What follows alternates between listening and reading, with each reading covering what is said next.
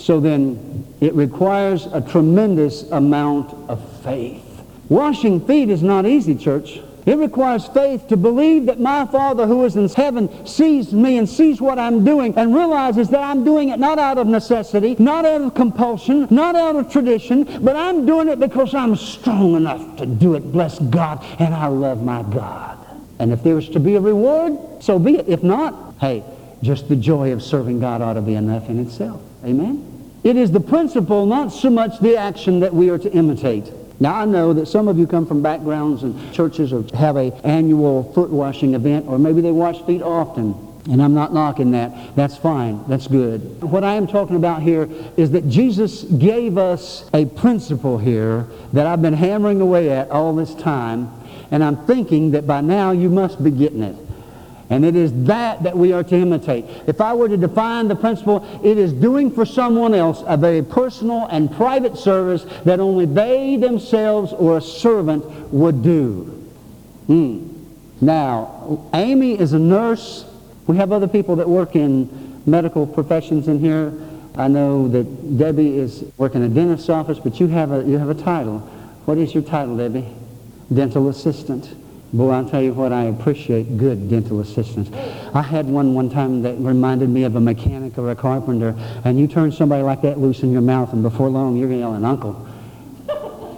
And you work in the medical field, and you're training to work there, I think, and Genevieve works in the medical field. A lot of times when you work in the medical field, or if you work in a restaurant where it's a lot of service-oriented, you do things for people, and I forgot. I, I'm sorry.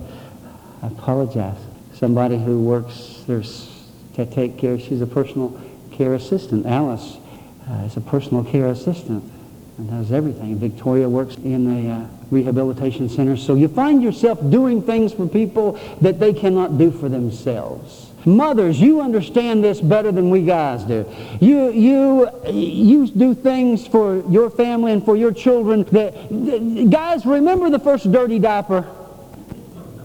Wasn't that a memorable event? And, and, that little pretty little, wonderful little, innocent little creature, and you go, my God, I didn't know this thing could smell this bad. And yet, mothers just instinctively, it must be instinct because we guys don't have it, so it, it's not blessed. We're not all blessed with it. They can just go and do those things, and wow, it's, it's, it's awesome.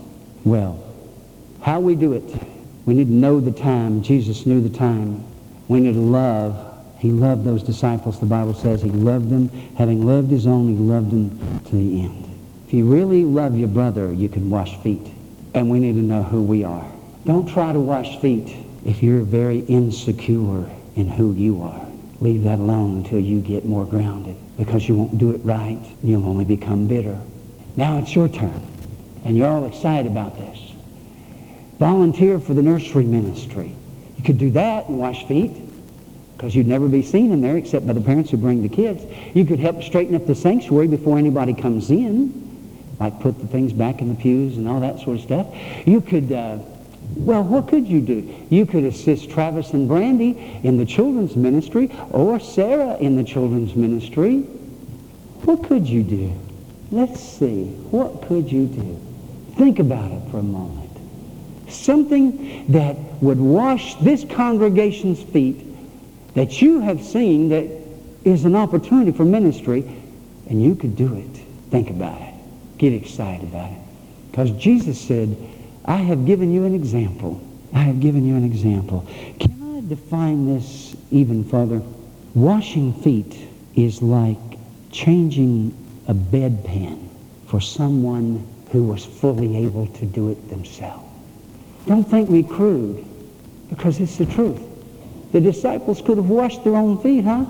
You see, Isaiah said when we looked at Jesus, we hid our face. Isaiah 53.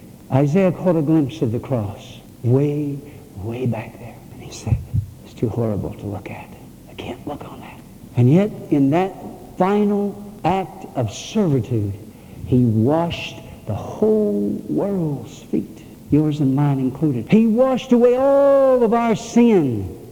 As gross, as awful as it must have been for him to even look upon it.